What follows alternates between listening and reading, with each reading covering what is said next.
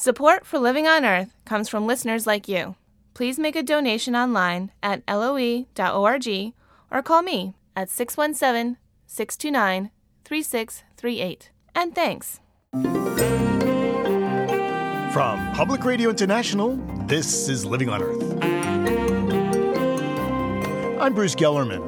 The world economy is tanking, the planet's population exploding, the Earth's warming. It's the worst of times, but perhaps the perfect time for a Green New Deal. You cannot be a big country without being big in big things, and there is nothing that's going to be bigger than clean tech. This isn't just about electric power. This is about national power. A conversation with New York Times columnist Tom Friedman about a world gone hot, flat, and crowded. Also, drill, baby, drill. Congress hears the cry. And what a long, strange trip it's been, traveling 50 states in search of weird environmental stories. We had to keep all of our garbage with us. Uh, we're trying to make no more than one shoebox of garbage per month across all three of us. You know, it was either garbage or maybe your underwear. Choose from these stories and more this week on Living on Earth. Stick around. Support for Living on Earth comes from the National Science Foundation and Stonyfield Farm. From the Jennifer and Ted Stanley studios in Somerville, Massachusetts, this is Living on Earth. I'm Bruce Gellerman in for Steve Curwood. As if staving off the chaos of economic collapse wasn't enough, Congress scrambled to deal with two major environmental issues before calling it a session renewing tax credits for renewable energies and deciding the fate of a 30 year offshore drilling ban. Living on Earth's Jeff Young reports on what Congress did and what it didn't do. Each year since 1981, Congress has renewed the moratorium on offshore drilling. But not this year. Public outrage over high gas prices fueled an aggressive pro drilling agenda by congressional Republicans and backed Democratic leaders into a corner. There simply weren't the votes to keep the moratorium in place. So, at the end of this month, most of the U.S. coastline from three miles out will be open for government leases for oil and gas exploration. It's a big win for oil drilling advocates like Texas Republican Congressman Joe Barton. It is a very significant step, and it is, it is probably the most positive result of this Congress in, in any venue. For California Democratic Senator Barbara Boxer, who chairs the Senate's Environment Committee, it's something else. It's a very sad day for the country when uh, we lose the protections that have been in place for so many years. Politically, Boxer and Barton are poles apart, but they agree that the end of the moratorium does not end the drilling debate. Energy companies say they will need a clear legal framework and perhaps more incentives before they lease and explore offshore areas. Dan Naatz of the Independent Petroleum Association of America says he doesn't expect to see any drilling anytime soon. No, I mean, I'm talking in, in offshore terms, you're talking again, it has to go through a whole regulatory process, and this will be years. Um, I think you're going to need to see more surety from the Congress about what they really want to do. There will be a lot of processes that need to go through. Again, this isn't drilling tomorrow. Sierra Club Executive Director Carl Pope says the moratorium's demise means the real drilling debate now awaits the new Congress and President next year. Symbolically, it's obviously a significant blow substantively, it doesn't mean much because the next administration was always going to decide what happened on the coast, and the next administration will now decide what happens on the coast. The presidential candidates disagree strongly on drilling. Democratic candidate Barack Obama would consider limited expansion of drilling as part of a broader energy agenda. Republican candidate John McCain strongly supports expanding offshore drilling. Either way, the end of the moratorium means those who favor protecting the coasts, like Senator Barbara Boxer, will be on the defensive. It puts us in a in a difficult position. But I, have got to tell you, uh, those of us who want to protect the moratorium areas are not saying don't drill anywhere off the coast. There's lots of areas. So I think once the heat is off this issue, uh, and it's not caught up in an election year politics as it is now, uh, I think people will see the wisdom of drilling where it's appropriate and protecting the coastline where it's appropriate and have an energy policy, not an Exxon policy. For weeks, Congress considered more comprehensive energy measures. But when Wall Street's financial crisis landed in their laps, lawmakers decided to punt on energy issues. One energy item does look like it will get over the goal line, though. The Senate finally passed an extension of tax credits crucial to wind, solar, and other sources of renewable energy. The tax package encourages energy efficient homes and appliances and plug in hybrid electric vehicles. It's especially good for solar power, extending credits for eight years and greatly increasing benefits for homeowners who go solar. Rhone Resch of the Solar Energy Industries Association says that means renewable energy will continue to be a bright spot in an otherwise gloomy economy. It is going to create over 1.2 million new job starts in the United States and over $230 billion of economic investment. This is just in the solar industry alone. Think about that. It isn't just about energy independence, it isn't just about energy security, it's also about the new energy economy. But the country's fastest growing source of clean energy, wind power, did not fare so well. The bill only extends the production tax credit for wind projects one year. That means wind companies could soon be back in the same uncertain situation next year. So while advocates for renewable energy and offshore drilling reached important milestones, the real story for both is to be continued. For Living on Earth, I'm Jeff Young in Washington. Thomas Friedman doesn't need much of an introduction, but we'll give him one anyway. Tom Friedman is a three time Pulitzer Prize winning columnist for the New York Times and best selling author. His latest book is Hot, Flat, and Crowded Why We Need a Green Revolution and How It Can Renew America. Friedman says we face the worst of times, but this could be the perfect time for a new Green Deal. We have to use this moment to launch the next great global industry you know, here we are thinking, Bruce, about spending $700 billion to bail out our economy. And, and my attitude, well, when the IT bubble burst, well, it burst, but it left us with the whole internet infrastructure. When the railroad bubble in America burst, it burst, but it left us with an America tied together by railroad lines. If this financial bubble burst and only leaves us with a bunch of dead derivative contracts, and we spend $700 billion on that, that would be a tragedy. We need to make sure we use this money.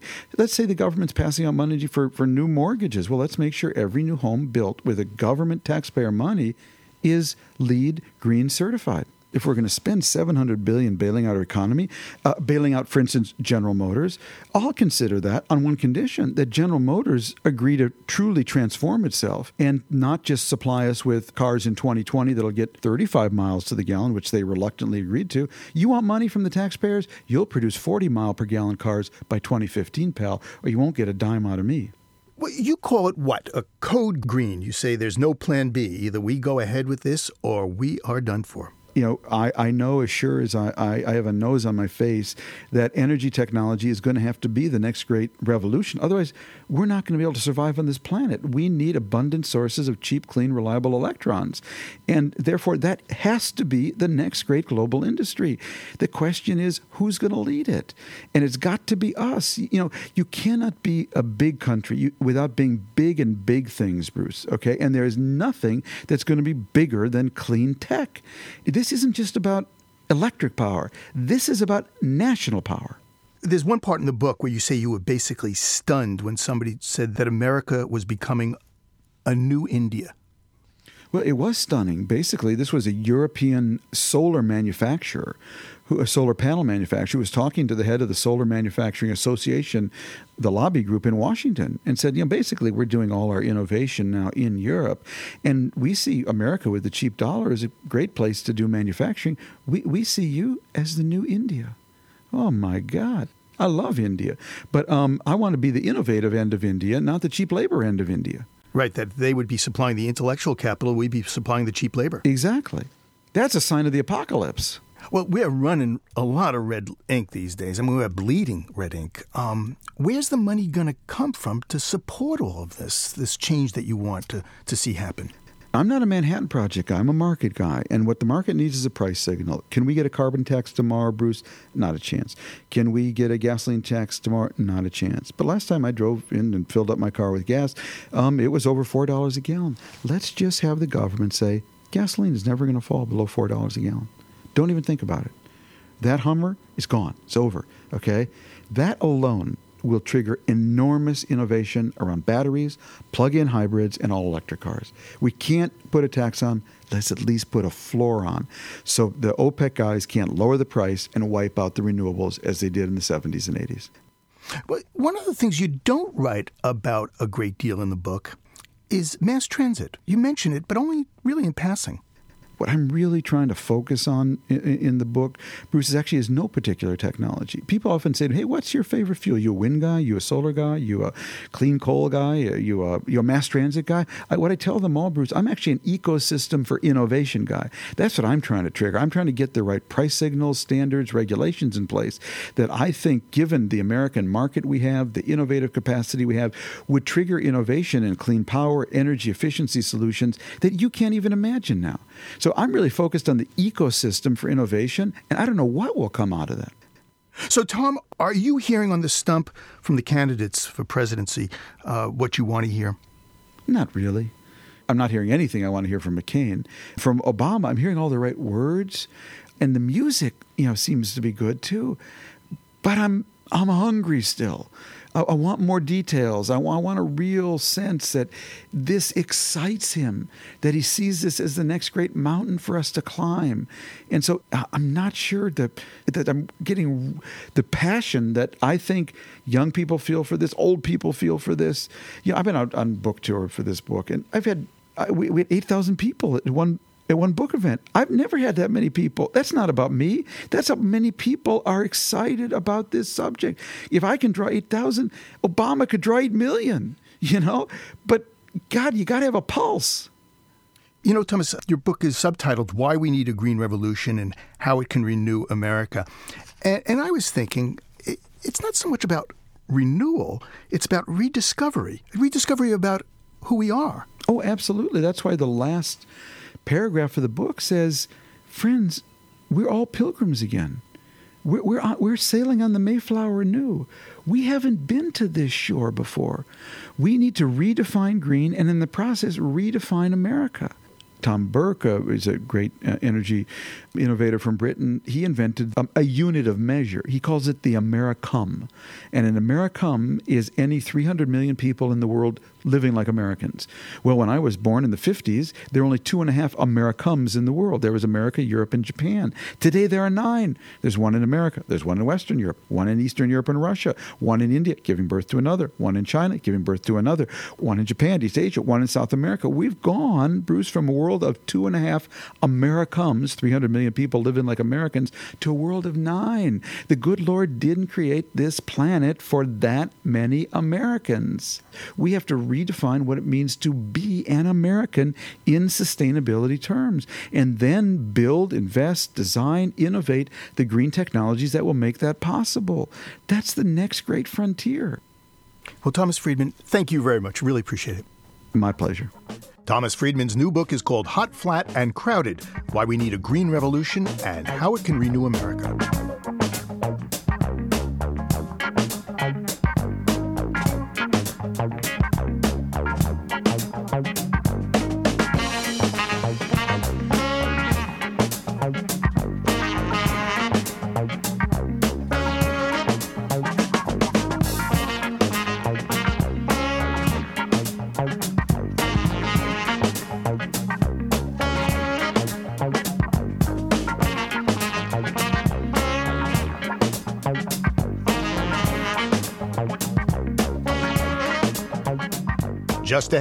Great Green American Road Trip. Keep listening to Living on Earth. It's Living on Earth. I'm Bruce Gellerman. They say there are two things you don't want to see being made laws and sausage. So, what about laws that would regulate sausage? Sausage and other foods are part of a cool new federal law. COOL stands for Country of Origin Labeling. New labels telling you where your food comes from will start showing up in stores at the end of the month. Sausages are definitely not cool to learn more about what is cool and what isn't, we turn to Urvashi Rangan, Senior Scientist and Policy Analyst with Consumers Union. Hi, Urvashi. Hi, Bruce. So, is this um, good for consumers? Great for consumers. We've always taken a long term position that consumers have a right to know how their food's produced, what's in it, and the only way for consumers to know that is to read the labels on the foods that they buy. Hmm. So the foods that I buy will have a label saying Chile or United States or Bolivia or something like that. With a few exceptions, and I'm sure we'll talk about those, uh, meat, fish, peanuts, produce will all be required to have country of origin labeling. Okay, so let's say um, say cantaloupe. It'll have a label. It'll have a label if it's sliced and in a package being sold to you. It won't have a label if it's in a fruit salad being sold to you. Lettuce? Lettuce will also, in when it's bagged, have a label on it, but it will not be if it's in a bag with other greens in a mixed green salad. Hmm. Um, frozen peas. Frozen peas, yes, in the box, they'll have the label, but if it's mixed with carrots or corn in any kind of veggie mix, it will not. So I don't get it. What's going on here? Why will some things have labels and some not? it's tricky. Uh, generally, single commodities that are in packages are going to be required to be labeled under this law. If they're mixed, uh, in general, that'll be the exception and they won't be required to be labeled. If a meat establishment doesn't buy more than quarter of a million dollars in produce, it's also exempt. Boy, that's an exception you could drive a herd through. It is, and unfortunately, uh, it may have been created through something as simple as bad language copying. When the law was written for meat, for example, there was some legislation language lifted from a state law regarding produce. And so what's ended up in our law is that if a meat establishment doesn't buy more than quarter of a million dollars in produce, it's also exempt. Urvashi, um, I want to switch gears a little bit and talk about a, a, a, label that's not going to happen on food. The Food and Drug Administration is proposing guidelines um, that wouldn't require labels for genetically modified foods. Well, the FDA is basically saying that producers can go ahead and manufacture genetically engineered animals and sell their products without having to label them. We think that that lack of labeling on food products is really irresponsible, frankly, to the American public. And um, it's a major method when you hear things like mouse genes put into pigs or spider genes put into goats. We think people have a right to know that the pig they're buying might have had mouse genes. And, and this FDA action to undo that and basically to say that uh, those products don't have to be labeled really does a disservice uh, to that information base for consumers. Urvashi, I'm going to pretend I understand why you'd want to put a mouse gene in a pig, but what about uh, spider genes in goats? Spider genes have been put into goats so that uh, their milk will make spider silk, and that that can then be harvested for a variety of different purposes. Mouse genes were put into pigs to help them metabolize phosphorus more efficiently. So genetic engineering goes on for such a wide array of purposes. Uh, we think no matter what the purpose, no matter why it was done, that at the very least, people should have the information that something was modified uh, in that product that they were buying. So the consumer wouldn't have to guess what's coming to dinner. That's right. The consumer should not have to guess what's coming to dinner. And uh, whether it's labeling for genetic modification or country of origin, um, that gives the consumer more information about who's coming to dinner. Well, thanks a lot, Urvashi. I really uh, enjoyed it. Thanks, Bruce. It was good to be here. Urvashi Rangan is with Consumers Union. For more information about food labels, check out our label, loe.org.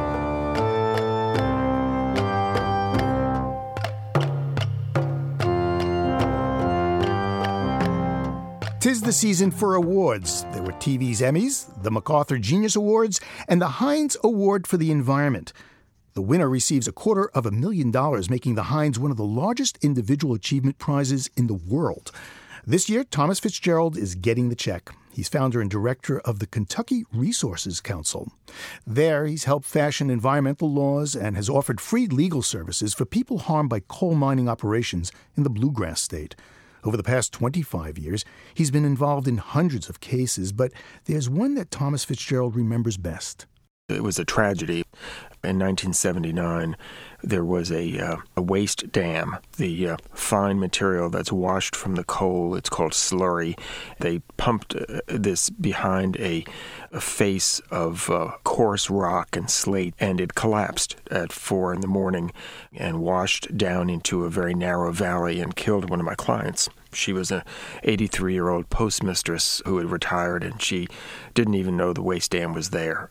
There were three separate agencies that were responsible for assuring that that dam was properly designed, constructed, and inspected, and none of the three had done their job. That case will always stand out in my mind because Nellie was a wonderful woman and the idea of her being crushed to death by a, by this wall of coal slurry is something that haunts me to this day.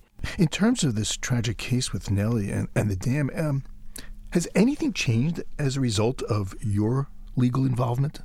I worked with the attorney that represented her son's estate, and um, they won a wrongful death case.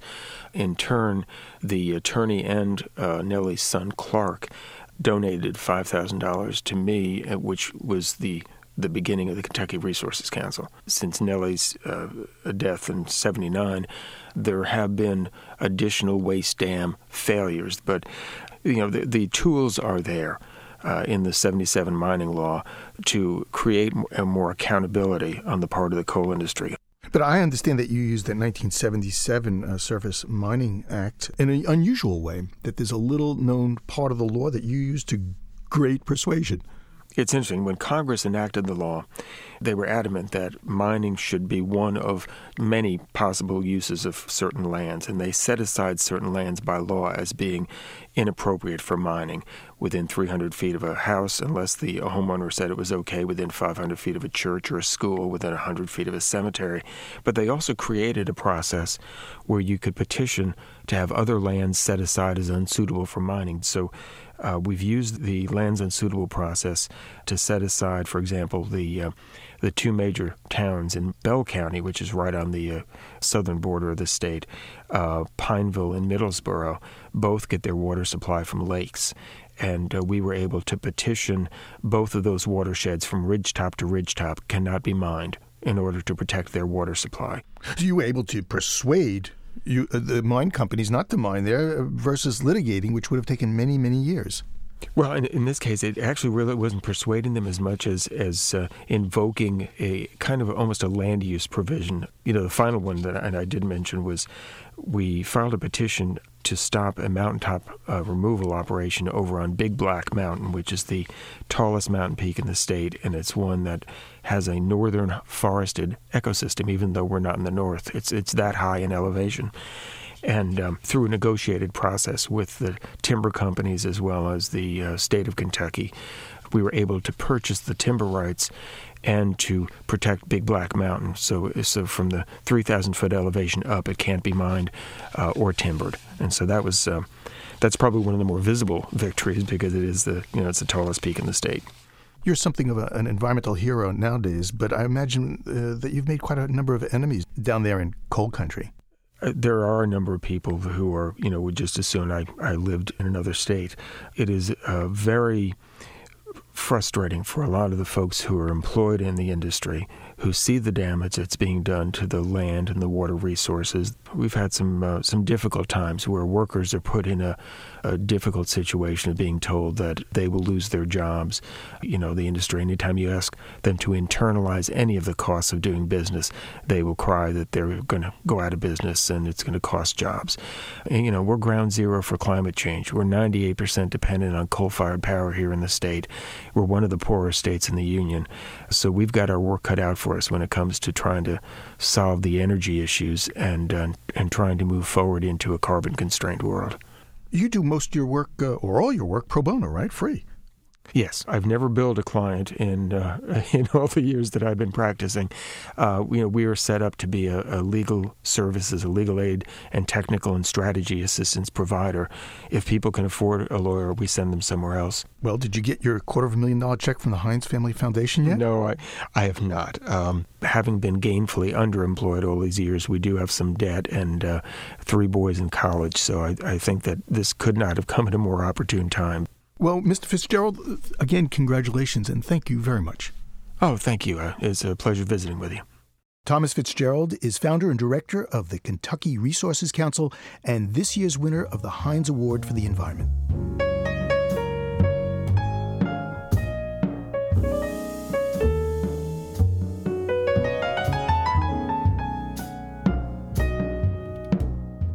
Great American Road Trip is a rite of passage for a lot of young people, but it was more than the open road that Julie and Ben Evans and their friend Mark Dixon were looking for. They hit the highways and byways of America in search of strange and quirky stories about the environment and videoed the people and places they encountered.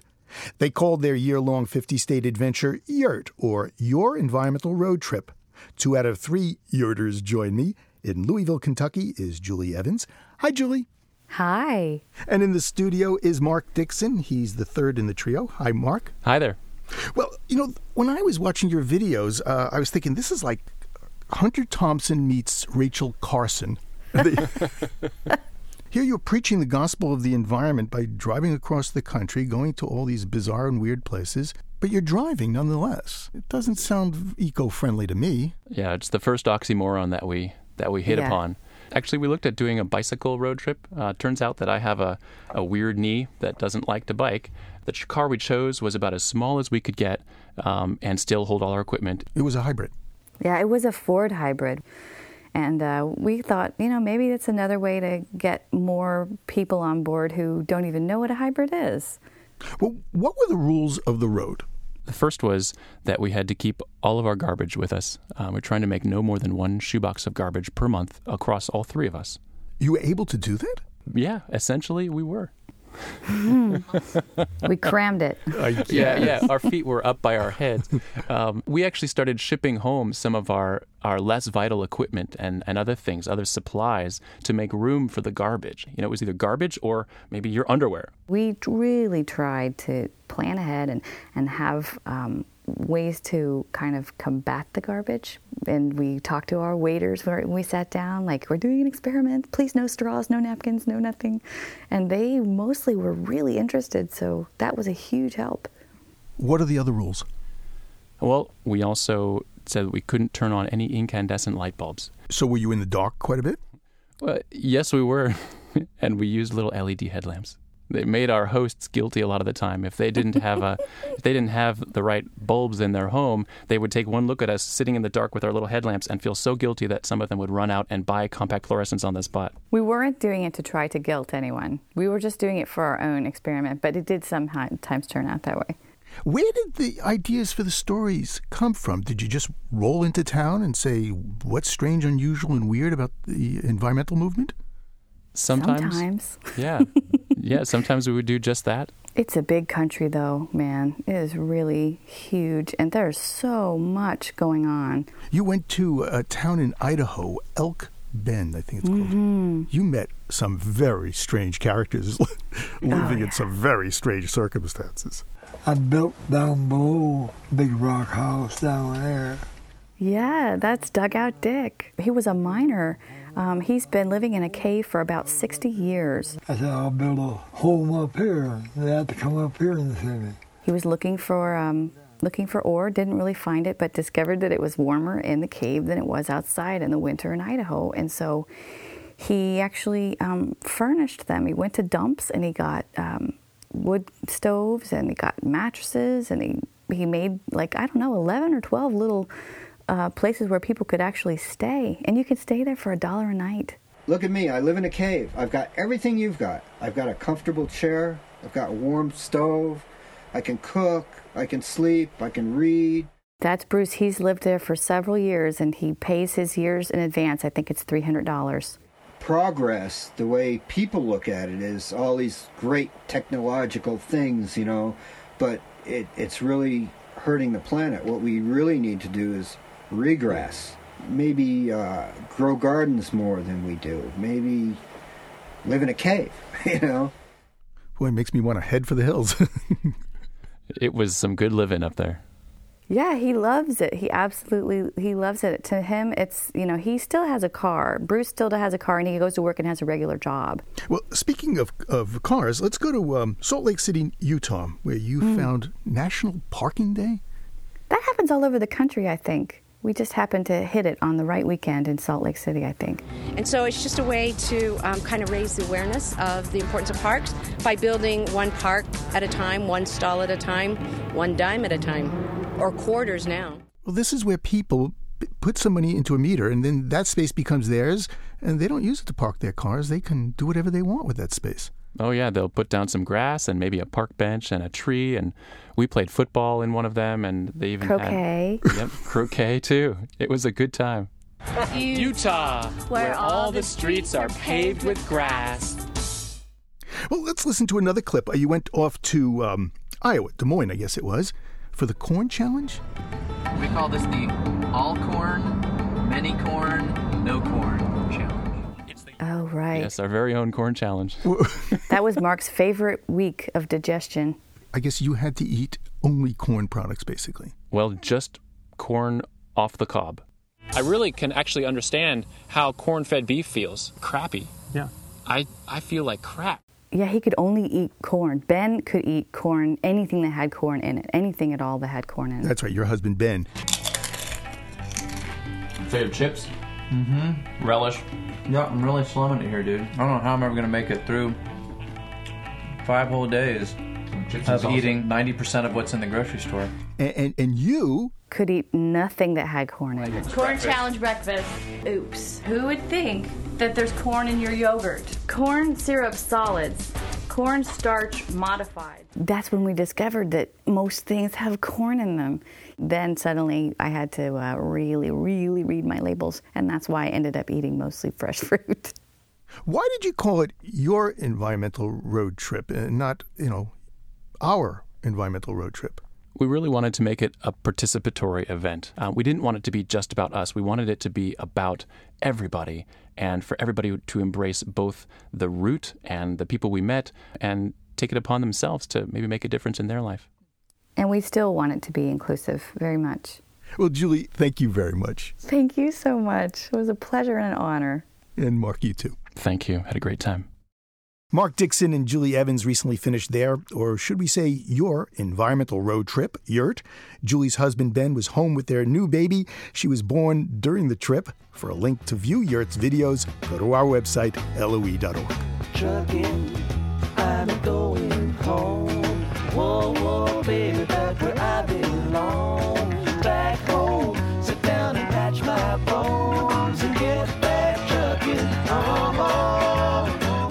Coming up, cool asphalt paves the way to a cool planet.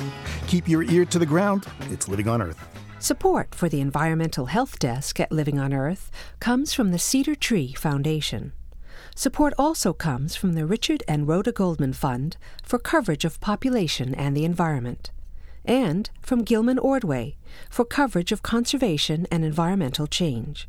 This is Living on Earth on PRI, Public Radio International. It's Living on Earth. I'm Bruce Gellerman. Just ahead, for Pete's sake, residents of a Scottish island say no to a wind farm. But first, this cool fix for a hot planet from Sandra Larson. Vehicles on the road are often blamed for unhealthy air and global warming. But what about the road itself? It turns out asphalt, or at least the production of it, also emits unhealthy fumes and greenhouse gases. Researchers at the National Center for Asphalt Testing, along with the Federal Highway Administration, are studying a new and more environmentally friendly asphalt. About 60 million tons of hot mix asphalt pave U.S. roads every year. It's made by mixing a sand and rock aggregate with a hydrocarbon liquid and heating the brew to around 300 degrees. This energy intensive process spews greenhouse gases and hazardous fumes. European countries have developed a way to make asphalt at temperatures 50 to 100 degrees lower. This warm mix process cuts carbon dioxide emissions by 30 to 40 percent and nitrous oxides by up to 70 percent. Dust and fumes are reduced too, and it takes less fuel to make. The U.S. researchers are studying how the pavement will hold up here under harsh temperatures and heavy use, and how to adapt the new process to larger manufacturing plants. Last year, an experimental road was paved in Yellowstone Park using warm mix asphalt. And it's in the plans for other projects, from highways in Texas to runways in Massachusetts. So it looks like warm asphalt is a hot prospect. In the traffic jam of the future, you may be comforted to know that at least the road you're stuck on is fuel efficient. That's this week's Cool Fix for a Hot Planet. I'm Sandra Larson. And if you have a cool fix for a hot planet, we'd like to know it. If we use your idea on the air, we'll send you a sleek electric blue Living on Earth tire gauge. Keep your tires properly inflated, and you could save over $500 a year in fuel. That's according to a study done at Carnegie Mellon University. Call our listener line at 800 218 9988. That's 800 218 9988. Or email coolfix, that's one word, at loe.org. That's coolfix at loe.org.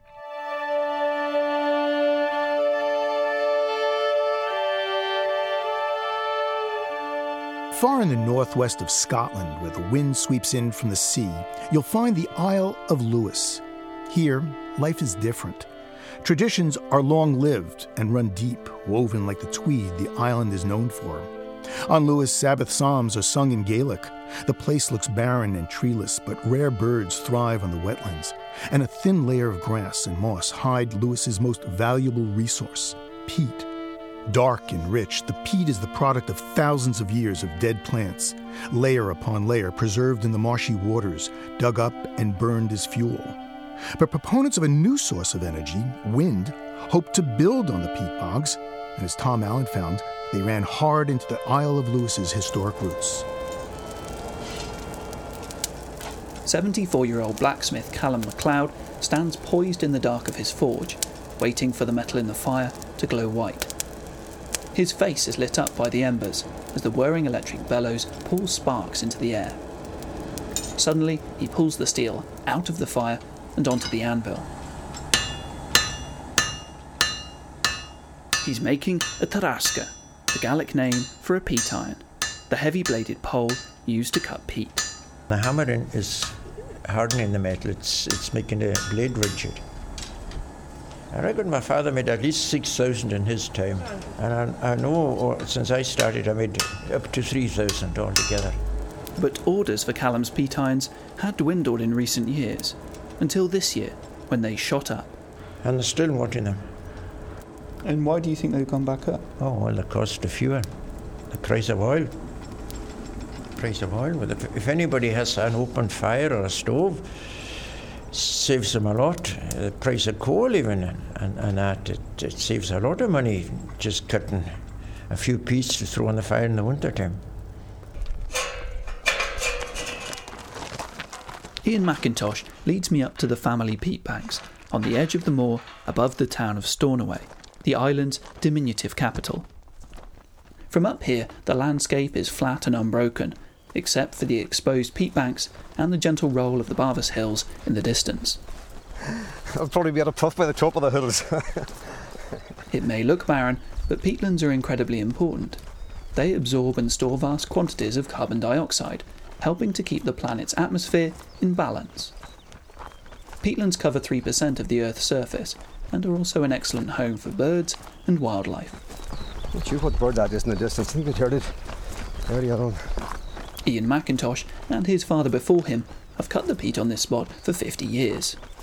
It's a bit like having your own coal mine, only the water soaked peat needs to be dried out before it can be burned. That's it. Ian's already made some rows of neatly stacked peats, like small brown teepees. Me trying to remember where I left the peat. In return for a little help bagging the dry peats, he's going to show me how the cutting is done. You have one chap up standing up here, and you kick the peat forward. It's a two-man job, so the other person is down here.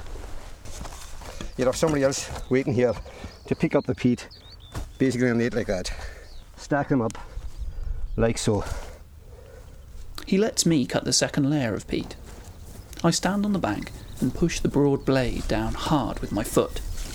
The force isn't needed. The peat's soft and rich, almost like brown butter in texture. There's quite an art to the whole process. The depth of the cuts, the size and thickness of the pieces, and the exact way in which Ian stacks them all contribute to getting a fine, dry peat for the fire. You have them standing in such a way that, well, hopefully that they get the best of the wind and the sun. If you do it in that sort of that sort of shape, the wind goes through the the tunnel type of thing there, and the sun dries on there.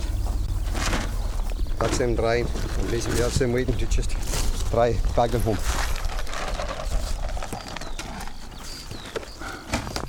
He also impresses upon me how important it is to look after the land, to replace the living layer of grass where the peat has been removed, and to cut the banks at an angle so that they don't cave in.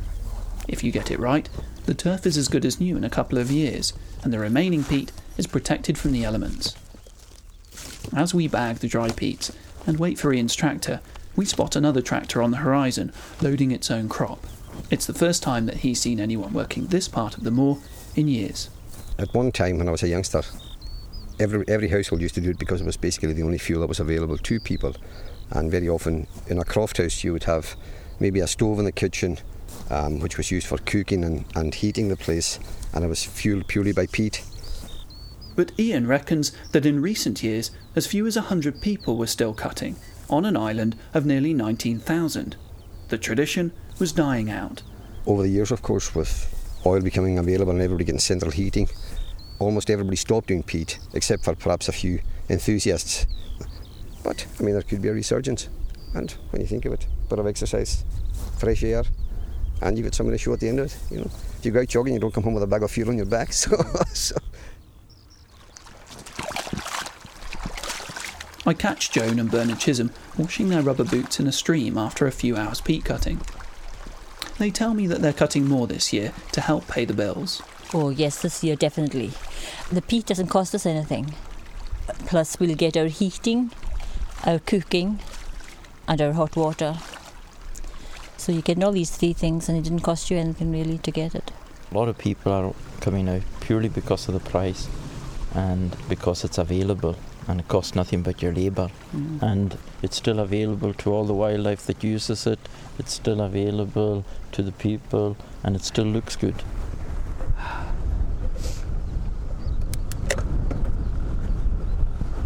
I'm cycling away from Stornoway now over the moor. And everywhere you look, you can see signs of the peat cuttings.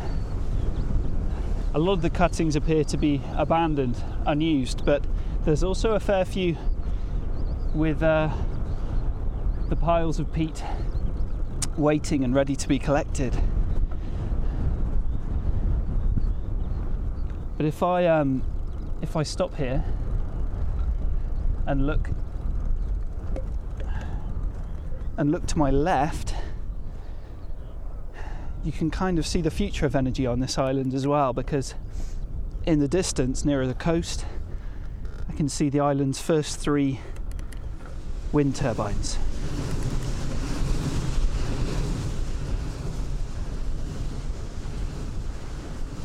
The conditions that make the island perfect for peat also make it perfect for wind power. The strong winds that roar in from the Atlantic could generate enough electricity for more than half a million homes on the British mainland.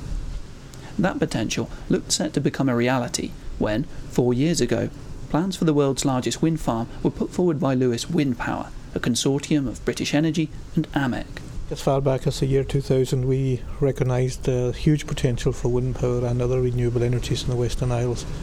In fact, we saw it as the one economic driver that would change the economy of the Western Isles. Angus Campbell of the Western Isles Council is a strong advocate of wind power for the jobs and investment it would bring to the fragile economy of the island. At the moment, we're looking at uh, anything up to a gigawatt of onshore wind, something like a seventh of Scotland's whole energy needs. I'm not a technical man, but it's certainly an awful lot of energy. Um, to give you a bit in perspective, we only on this island use about 20 megawatts ourselves. The project would have seen 181 turbines, each 460 feet high, spring up on the island, connected back to the mainland by a giant underwater cable, a renewable energy pipeline. It would have created around 600 jobs and pumped millions of dollars into the island's economy. But in May, the plans were rejected by the Scottish Government.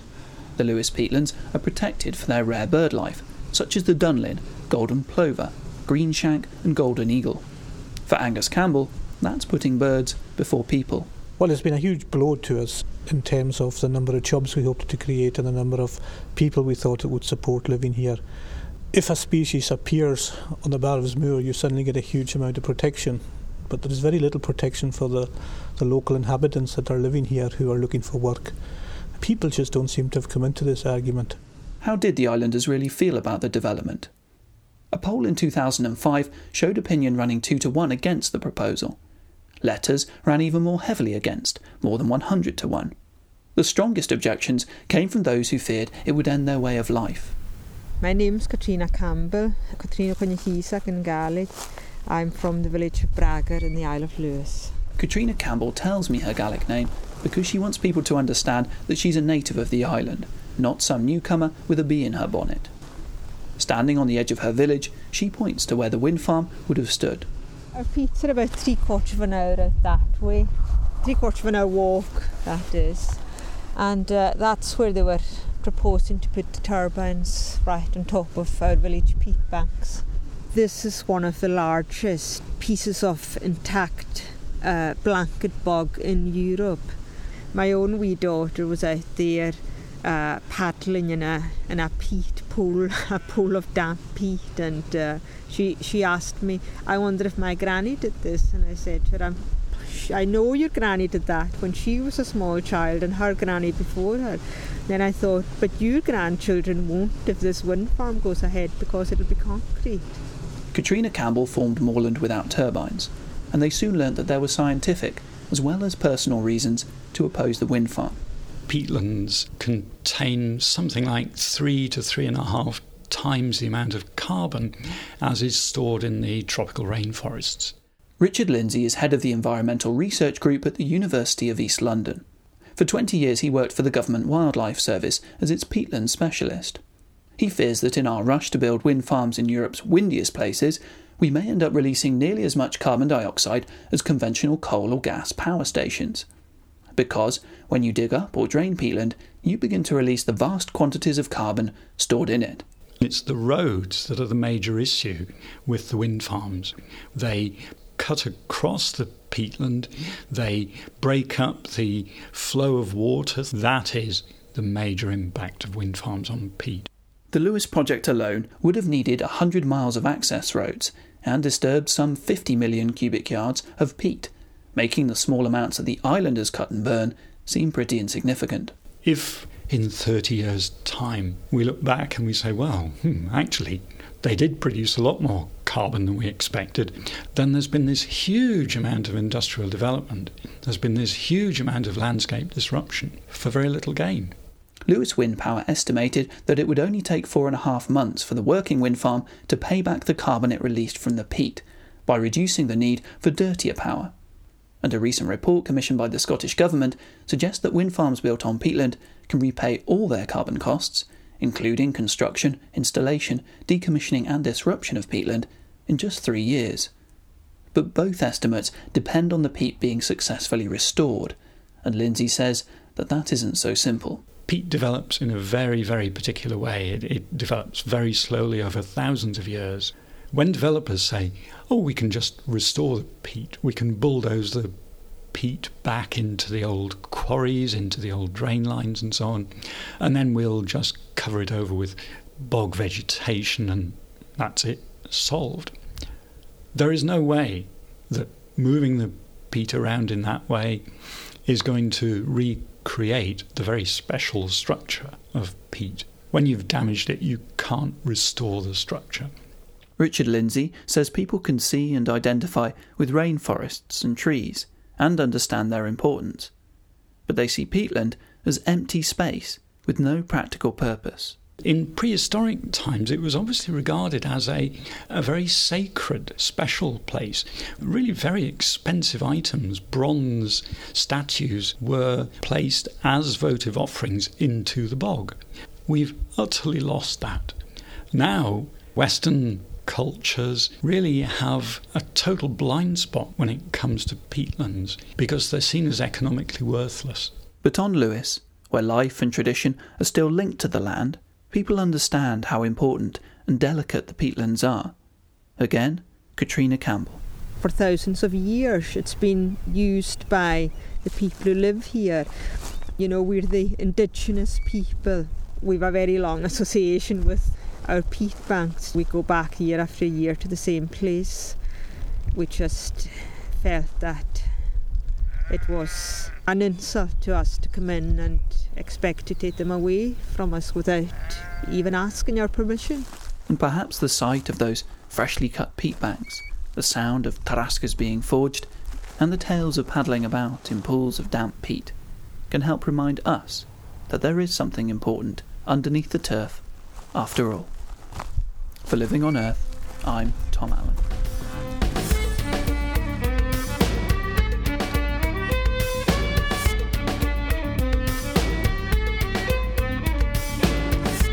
On the next Living on Earth, from narcotics to antibiotics, Americans are dumping an estimated quarter of a billion pounds of drugs down the drain, all unregulated.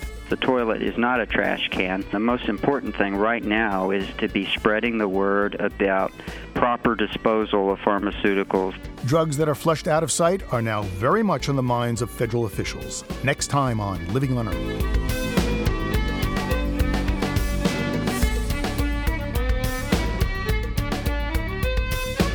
Living on Earth is produced by the World Media Foundation. Our crew includes Ashley Ahern, Bobby Bascomb, Eileen Bolinsky, Ingrid Lobet, Helen Palmer, Mitra Taj, and Jeff Young, with help from Sarah Calkins and Marilyn Govoni. Our interns are Sandra Larson and Jesse Martin. Jeff Turton is our technical director. Allison Lirish Dean composed our themes. Steve Curwood is our executive producer. You can find us at loe.org. I'm Bruce Gellerman. Thanks for listening.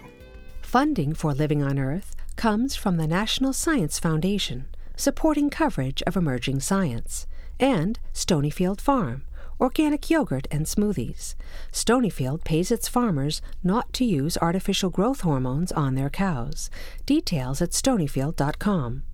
Support also comes from you, our listeners, the Ford Foundation, the Town Creek Foundation, and the Oak Foundation, supporting coverage of climate change and marine issues the Rockefeller Foundation and its campaign for American workers. More at rockfound.org. And Pax World Mutual Funds, socially and environmentally sustainable investing. Pax World for tomorrow. On the web at paxworld.com. PRI, Public Radio International.